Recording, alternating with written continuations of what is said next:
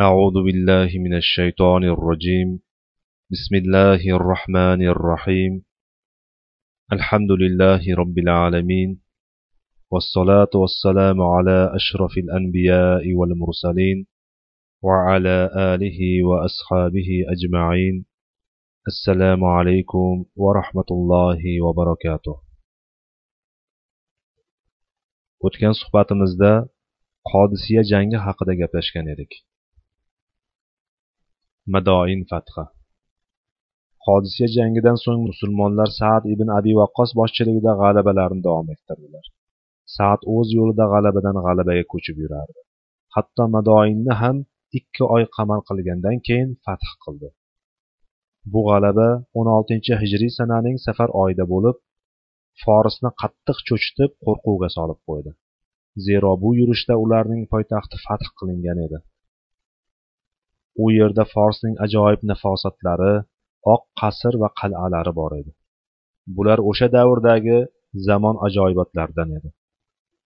Bu jangda allohning musulmonlarga yordam bergani va qo'llab quvvatlab turganiga buyuk alomatlar mavjud bo'lib ular jumlasidan birinchi musulmonlar chuqur dajla daryosidan qanday o'tishlariga hayron bo'lib turib qoldilar. Daryo to'lqinlanib ko'piklari qirg'oqqa pishqirib chiqardi. Saad o'z askarlariga xutba qila turib ogoh bo'linglarki men ularga mana shu daryoni kesib o'tishga qasd qildim dedilar. Shunda hammalari siz uchun ham biz uchun ham allohning madadi bo'lsin o'sha ishni qilavering deyishdi. Sad roziyallohu anhu alloh taologa duo qildi. U duosi ijobat bo'lishi bilan mashhur edi. U bilan birga qo'shin ham duo qildi. Keyin allohga tavakkul qilishib otlarini ana shu daryoga solishdi. Ikki guruh forslarni daryoning u tarafidan uzoqlashtirish topshirig'i bilan muqaddam borardi. Fors ularni juda dahshatga tushgan holda kuzatib turardi va devona devona ya'ni jinnilar jinnilar deb qichqirishar edi. Ular suv yuzida yer ustida yurgandek xotirjam bir birlariga gapirgan holda yurib kelishardi. Ulardan birortasi yo'qolib ham qolmadi biron narsani yo'qotmadi ham. Buni ko'rgan fors qochishga tushdi. Musulmonlar ularni madoingacha quvib borishib uni fath qilishdi. Aql bovar qilmaydigan xazinalarga molik bo'lishdi. Bu hodisa saad roziyallohu anhu uchun va sadoqatli mo'min mujohid jangchilari uchun qo'llaridan kelgan sabablarni qilganlaridan keyin karomat bo'ldi. Ikkinchi saad roziyallohu anhu umar roziyallohu anhuga elchi yuborgan paytda ular bilan birga kisroning bilak uzugi oltin kumushlariyu marjonlar bilan qadalgan gilamlari bor edi. Umar roziyallohu anhu suroqa ibn molikni chaqirdi va kisroning bilak uzugini unga taqib qo'ydi va shunday dedi allohga hamd bo'lsin. Kisro ibn hurmuzning bilak uzugi arobiy suroqa ibn molik ibn jaimaning qo'lida dedilar. U mana shu bilan rasululloh sollallohu alayhi vasallamning suroqaga bergan va'dasiga ishora qildi. U zot abu bakr roziyallohu anhu bilan birga madinaga hijrat qilib kelayotganlarida suroqaga yo'liqqan rasululloh uning bilaklariga qarab ey suroqa go'yo men seni kisroning bilak uzugini taqib olgan holingda ko'ryapman degan edilar. Shunday qilib rasululloh sollallohu alayhi vasallamning va'dasi ro'yobga chiqdi. Islom majusiy fors imperiyasini parchaladi. Uning xazinalari musulmonlar mulkiga aylandi. Albatta alloh bu bilan garchi kofirlar yomon ko'rsalar ham haqni ro'yobga chiqarib botilni yo'q qildi.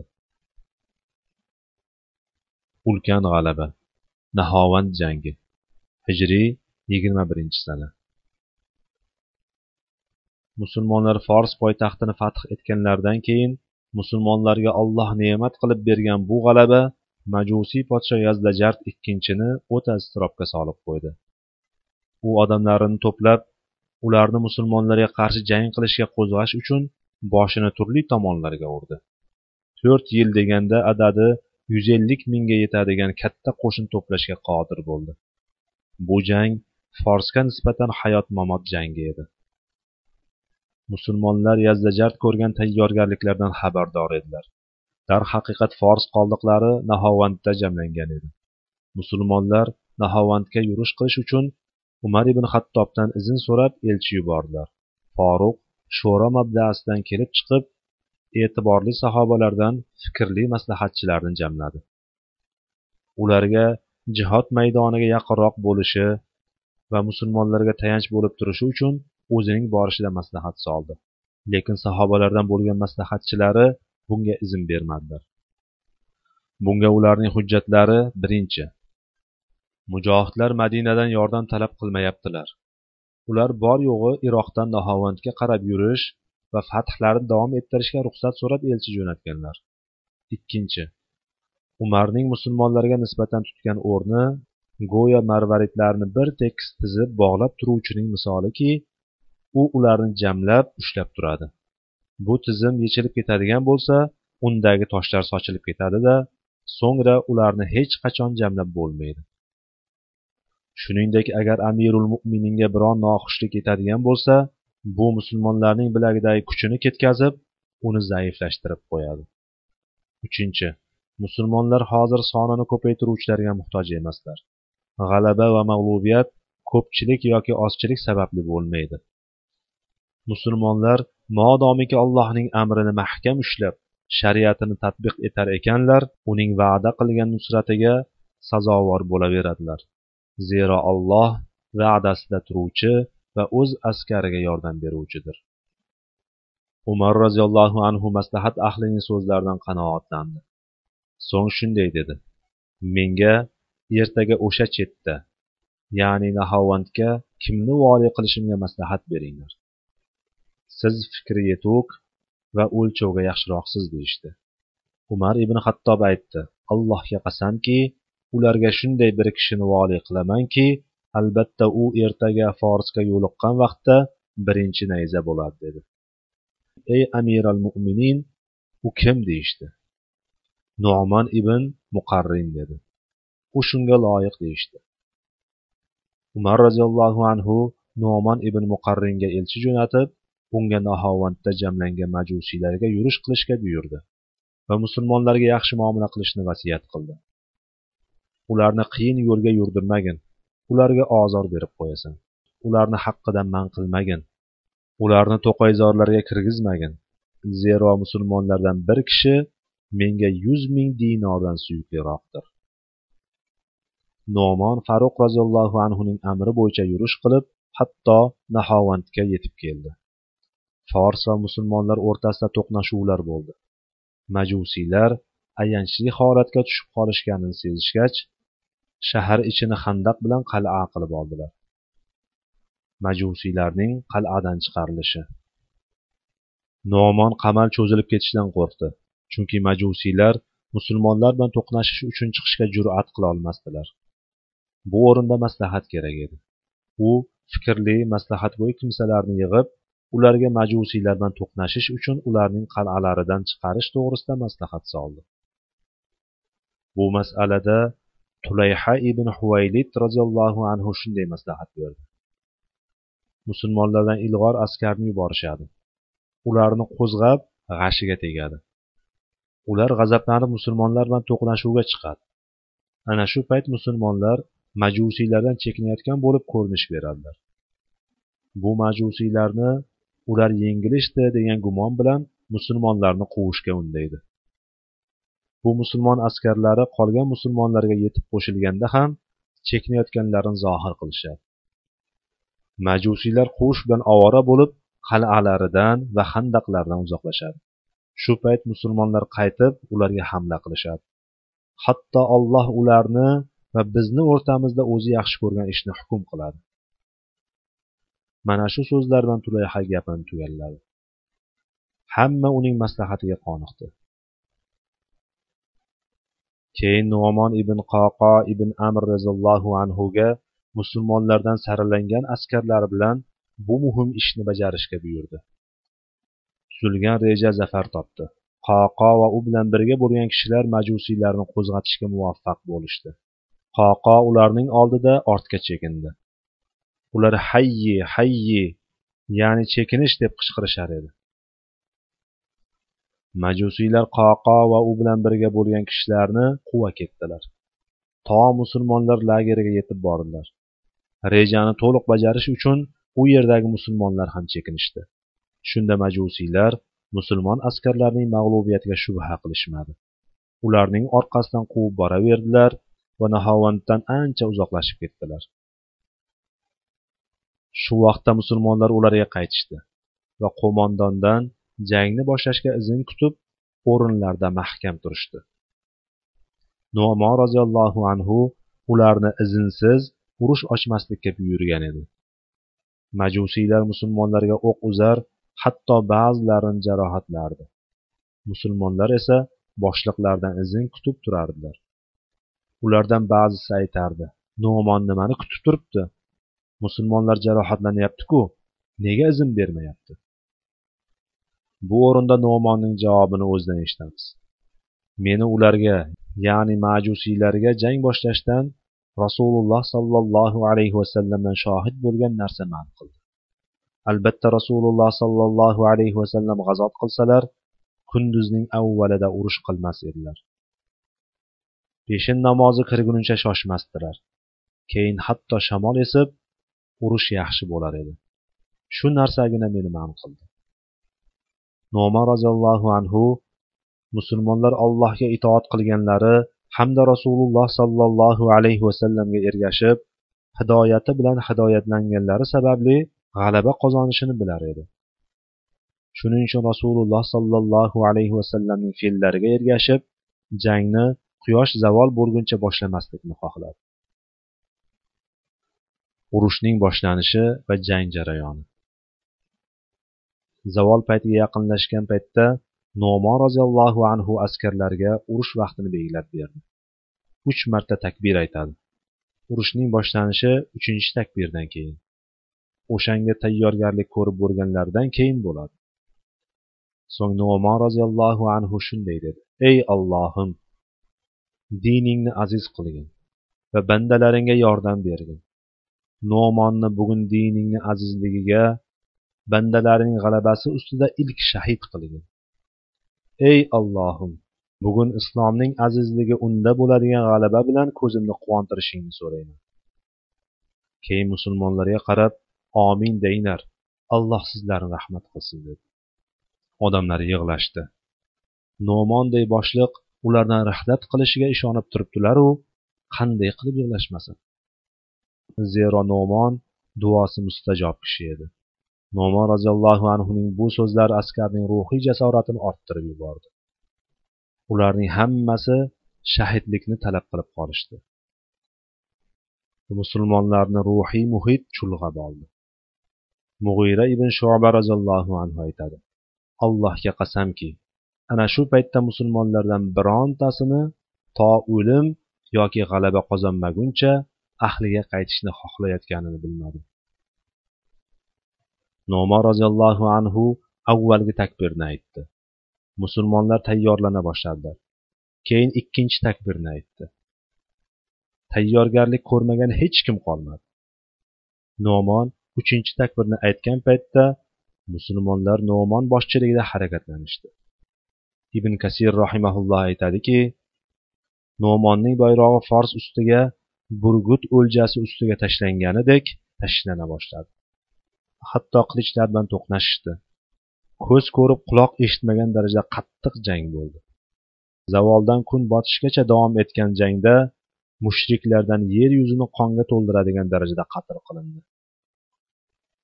G'alabaning nurlari ko'ringan paytda no'monning oti toyilib ketib yiqildi. O'q kelib uning biqiniga tegdi.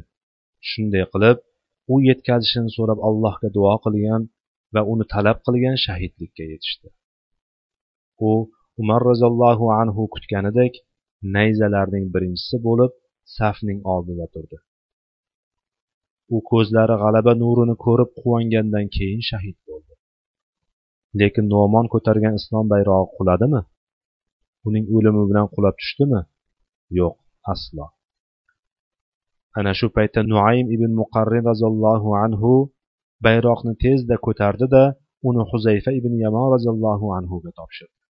Noma roziyallohu anhuning shahidlik xabari askarning bilagidagi kuchi zaiflashmasligi uchun sir tutildi. Chunki ular uni sodiq do'st deb atashar edi. Huzayfa bayroqni qabul qildi. Umar roziyallohu anhu uni no'monga o'rinbosar qilib shahid bo'lish holatida izidan musulmonlarga boshliq bo'lishini tayinlagan edi. Jang musulmonlarning g'alabasi bilan tugadi. Xushxabar beruvchi xushxabarni mo'minlar amiri umar roziyallohu anhuga olib borib aytdi. Ey amiral mo'minin alloh u bilan islomni aziz qilgan kufr va uning ahlini xor qilgan g'alaba bilan xursand bo'ling. Umar alloh azza va jallaga hamd aytdi. Va no'mon seni yubordimi? dedi. Xabarchi no'monning ajrini allohning huzurida kutavering ey amiral mo'minin dedi. Umar roziyallohu anhu yig'ladi va inna lillahi va inna ilayhi rojiun deb unga senga voy bo'lsin. Yana kimlar vafot etdi dedi. Xabarchi falonchi va falonchi va boshqalar siz ularni tanimaysiz ey amiral mo'minin dedi. Umar yig'ladi. Va ularni umarning tanimasligi ularga zarar qilmaydi lekin ularni olloh taniydi. Vaholanki olloh ularni shahidlik va mukarram qildi. Umarning tanishligini ular nima qilishadi dedi. Nahovand jangidan olingan darslar. Shunday qilib nahovandda musulmonlar g'olib bo'ldilar. Shoyat biz mana shu jangdan ba'zi darslarni va ibratlarni olsak. Birinchi allohning shariatini va rasululloh sollallohu alayhi vasallamning ko'rsatmalarini mahkam tutish doimo g'alaba keltiruvchi sabab va omillarning muqaddimasida keladi. Agar musulmonlar bunda sustlik qilishib beparvorlikka yo'l qo'yishsa va allohning shariatini tashlab gunoh ishlarni qilishadigan bo'lsa g'alaba qozona olmaydilar. Ikkinchi qobiliyatli ishonchli boshqaruv. Va muxlis taqvodor allohning diniga jonini ahliyu molini fido qiladigan askarning bo'lishi. No'monning duosiga va mug'ira ibn shubaning aytgan so'zlariga nazar soling. Allohga qasamki ana shu paytda musulmonlardan birontasini to o'lim yoki g'alaba qozonmaguncha ahliga qaytishni xohlayotganlarini bilmadim uchinchi musulmonlarni majusiylar jarohatlasa ham boshliqlardan izn bo'lmagunicha urush boshlamasdan matonat bilan itoat qilishlari. To'rtinchi. Boshliqning askarlariga yaxshilik qilishi va mehribon bo'lishi. Umarning vasiyatini eslang. Ularni qiyin yo'lga yurdirmagin. Ularga ozor berib qo'yasan. Ularni haqqidan man qilmagin. Beshinchi. Albatta musulmonlardan har bir shaxs ummatning haqiqiy boyligi bo'lib solih boshliq islom va musulmonlarning manfaati bo'lmagan o'rinda ularni tahlikaga qo'ymaydi. Yana bir bor musulmon boshliq umar roziyallohu anhuning vasiyatiga nazar solaylik. Ularni to'qayzorlarga kirgizmagin. Zero musulmonlardan bir kishi menga yuz ming dinordan suyukliroqdir. Vo ajab boshliq bilan askari hokim bilan xalqi orasidagi bu muhabbat naqadar go'zal? Jang natijasi. Bu jangning natijalaridan eng muhimi majusiylar undan keyin oyoqqa tura olmadi. Fors shaharlariga islom g'alabalari ketma ket keldi. Hamadon roy xumis jurjon tobariston shaharlari fath qilindi. Majusiylarning oxirgi podshosi yazdajard o'ttiz birinchi hijriy sanada xulafai roshid usmon ibn affon roziyallohu anhuning xalifalik davrida o'ldirildi. Ko'rinib turibdiki bu jang ulkan g'alaba deb nomlanishining ajablanarli joyi yo'q ekan.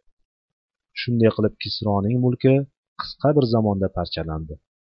Bu alloh subhanahu va taolo payg'ambar sollallohu alayhi vasallamning duosini ijobat qilganligidir. Kisro rasululloh sollallohu alayhi vasallamning islomga da'vat qilib yozgan maktubini yirtib parchalab yuborgan edi. Bundan xabar topgan rasululloh sollallohu alayhi vasallam unga duoibat qilgandilar